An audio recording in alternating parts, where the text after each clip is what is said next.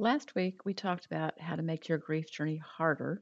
And this week, I go a little deeper into your mindset in terms of what rules your thoughts, your hopes, and your actions. There are things you may be doing that will keep you stuck in your grief or stagnant in your life. These are thought prisons. Today, I'll be sharing one of the three thought prisons that might have ruled your life before, but now in grief is keeping you from moving forward. I'll spend a little more time on each of these because they're very important for your healing and your life's purpose. This episode comes with a truth and love alert, so be prepared to hear things you may not want to, but know that I share them only for your benefit because I care. Hey, friend, welcome to the Grief to Great Day podcast. Do you feel like you're going crazy? Is the shower the only place for you to really cry? Are you surrounded by people, but you still feel all alone? Do you want to be the you you were before your loved one died, but you have no idea how to get there? I'm Steph Cabanis, Southern by choice, wife, turtle triathlete, Jesus follower, and fellow traveler in the journey of grief. I too struggled to breathe, question God and my faith, and thought I would never be happy again. But God took my brokenness and He turned it into a breakthrough.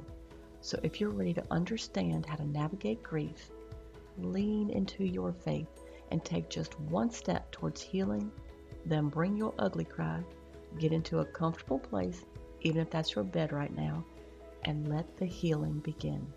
Girl, there's hope for your future. Come on in the house and join me on the couch. It is too hot now to be outside, so we are inside. Also, a relaxing and healing place. I'm Steph, and this is Grief to Great Day. Thank you for being here. I hope you always feel welcomed and heard through this podcast. Hello to everyone listening in Papua New Guinea, our spotlight country. And in the U.S., California remains the state with the most downloads this week. Grief to Great Day is downloaded in over 80 countries now. This tells me that there is a need to talk about grief and that it is felt throughout the world. So please know that whatever country or state you are in, you're not alone as you walk through this thing called grief.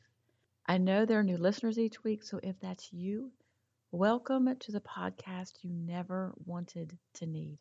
I'm glad you're here because it tells me you are taking steps towards your healing. Now, for you new listeners, if you hear me talk about Monica, her faith, or her death, and you want some background, just go to my website, grief, the number two, greatday.com, and click on the book tab. I wrote a book called Dying to be Healed about Monica's faith journey through the last six months of her life because they were unreal and her death changed me. She is actually the reason that you are listening to me today. In this podcast, we'll talk about understanding grief, like understanding what you're going through because it's so confusing, processing daily life, like how do you get through the day, and growing your faith in a time where you have a lot of questions for God. So if you're just starting your journey, please know that life will change. It won't always hurt like this. It's important for you to hear that often I promise you will be able to breathe, to laugh, and to live again. Last week, we talked about three things to do if you want the grief journey to be harder. The three things were what you say, what you do, and what you allow. I think these were all easy to digest, even if they're a little bit harder to implement. And this week, we're going to talk about one of three more things that we women tend to do in general, but especially in grief. And they can be so spirit crushing that it'll get you stuck and stagnant, stuck in your grief and stagnant in your life. These are harder to accept and they fall under the truth in love category. If you haven't heard me say this before, my truth in love alerts are when I let you know that I'm going to be sharing a truth, with great love, of course, that may hurt your feelings or even anger you a little bit. People in all stages of their journey are listening today. So if you feel a certain way when you hear some of what I have to say, then just know that you're not ready to hear it yet. That's totally okay. But also know that without truth, there is no real healing. So use it as a seed for future growth.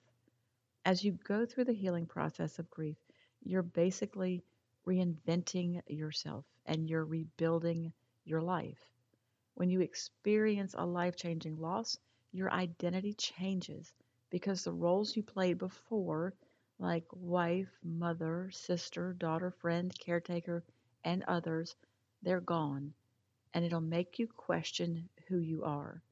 This brings us to the first thought prison, which is living in the past versus learning from the past.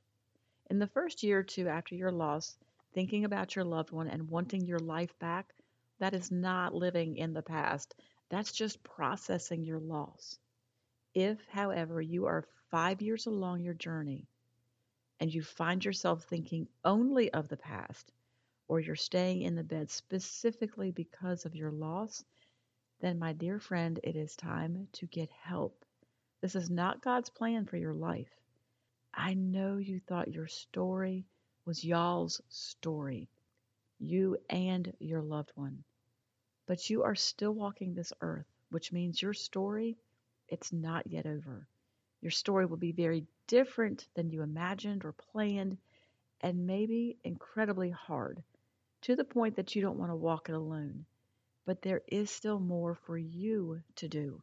There is still a purpose for your life.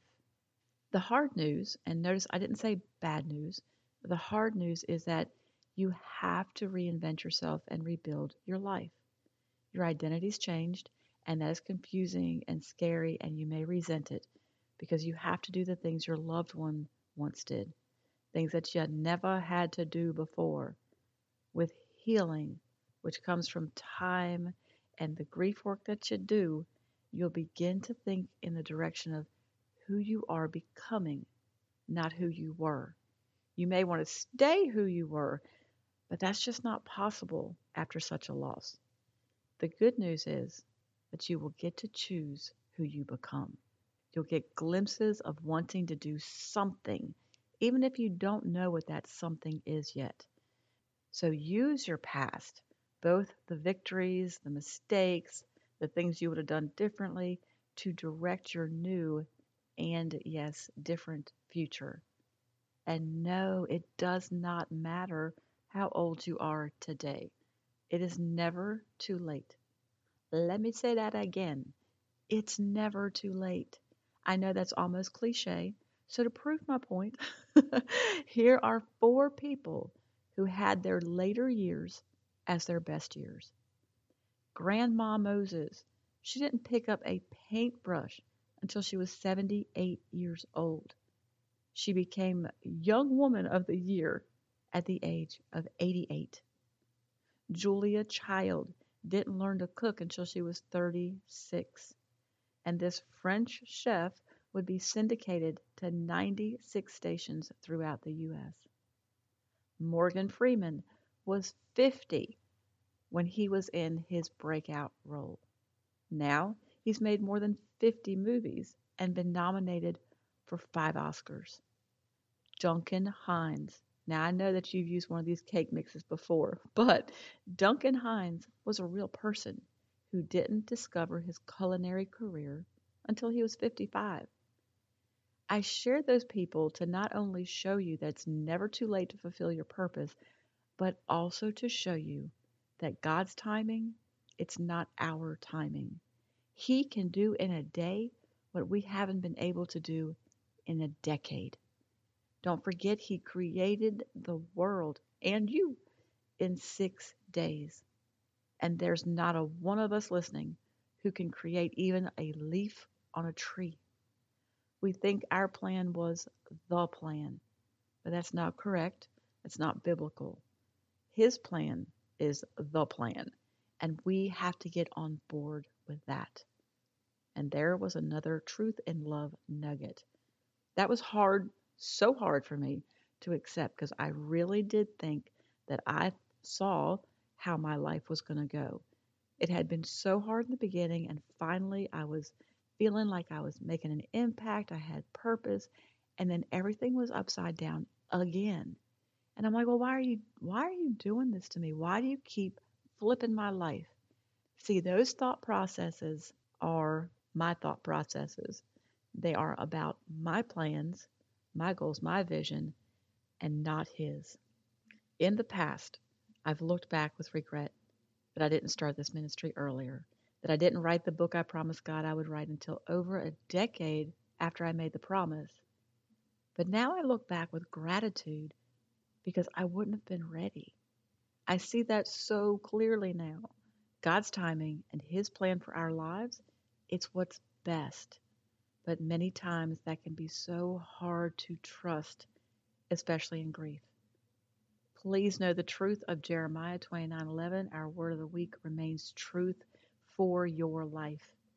For I know the plans I have for you, declares the Lord plans to prosper you and not harm you, plans to give you hope and a future. Yes, a future even now. Now, you're going to react in one of three ways to me saying that you cannot live in the past. So, if it made you a little angry or was unsettling, it's because your loss is too fresh. Or if it's been many years, you may be stuck. If you kind of shake your head in agreement, got one foot in, one foot out, but you don't know where to begin, that's okay. Just be grateful that you're to that point. That's progress. And if you're like, "Oh yeah, I'm I'm wanting to move forward. I want to find my purpose. I know I'm supposed to be doing something more." than just breathe and let God lead you in the right direction. Don't force this. Just look around you and see what you've been doing that brings you joy. Think about the things that get you excited or the passions you used to have, and maybe you put them to the side for whatever reasons. See, this is how you learn from the past and let it guide your next steps. So, to recap, your first important truth for healing and rebuilding and for getting free of a detrimental thought prison is that you cannot live in the past, but you can learn from it. As you drive down the road in your car today and you look in your rearview mirror, think about what I've said. As you're driving, you glance in the mirror to see what's behind you. But if you only look in the mirror, you're not going to see what's in front of you and you will never reach your destination. That's how grief and your life is. You're always going to glance back to the past. You'll honor the one you loved and lost. But you must also continue to move forward. So your eyes, they have to be forward and not looking behind you. Y'all, every day is important. Every day is a fork in the road, and it is in the daily grind of life that momentum and transformation occur. Next week, I'll share two more important truths to help you stay out or get out of a thought prison that can keep you from your purpose. So, your journey works or the work of your journey this week are what things make you feel stuck? what things make you want to move forward. An easy way to do this is when you think about doing something, does it make you kind of cringe or does it get you excited and motivated? So this week, I want you to think about these things. I want you to pray for strength and wisdom for your next best step. By listening to this episode, it tells me that you are doing the work of grief, and I know that is not easy. So if you're ready to take another step towards your healing, there are more resources on the website. Grief, the number two, greatday.com. If you don't have a home church, visit my church, opendoorchurch.com. Links to everything you need are going to be in the show notes. They include the private Facebook group. And in the meantime, remember who holds your future and know that you are not alone. And keep on coming back to the house, keep sitting on this couch, and keep taking those steps, however small or slow, towards your healing. Thank you for being here today, for showing up. If this podcast has given you hope, encouragement, or helped you in any way, share it with a friend, either in a text or on your social platforms. Also, please subscribe, rate, and leave a written review on iTunes. It's a huge blessing for me to know that you're out there. Lastly, and this is important, you are not alone. Connect with me on the Grief to Great Day website, the link is below, and sign up for our free newsletters. I want to be able to pray for you by name. Remember, grief isn't something you're going to get over, but a great day is something you can get to.